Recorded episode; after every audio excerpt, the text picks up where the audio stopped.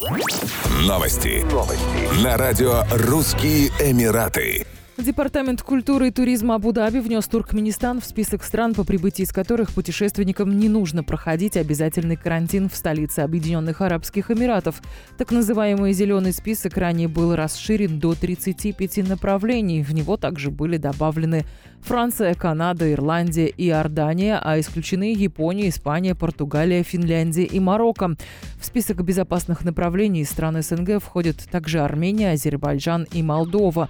Пассажирам, прибывающие из списка безопасных стран, не нужно будет проходить карантин, однако по прибытии в столицу ОАЭ они будут сдавать ПЦР-тесты на COVID-19 в местном аэропорту. Путешественникам, отбывающим из ОАЭ, рекомендуется перед поездкой удостовериться, что страна их назначения принимает туристов. Нужно отметить, что между Абу-Даби и Бахрейном, Грецией, Сербией и Сейшельскими островами функционируют так называемые «зеленые коридоры», что означает бескарантинное пребывание в этих странах и по возвращению в ОАЭ.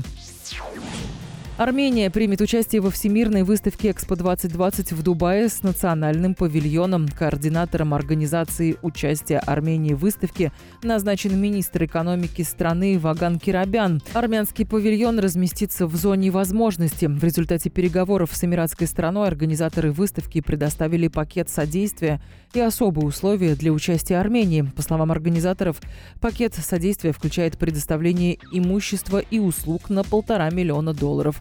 В ходе выставки Армения представит миру свои передовые технологии, инвестиционные возможности в целях установления новых деловых контактов и популяризации культурного наследия. В рамках Экспо 2020 будет организована четырехдневная выставка «Сделано в Армении», в которой примут участие армянские компании. Это даст возможность не только представить армянские товары и услуги на мировом рынке, но и установить деловые отношения, найти зарубежных партнеров и инвесторов. Планируется показ армянских продуктов, армянской кухни, а также продажа продуктов в специально отведенных местах.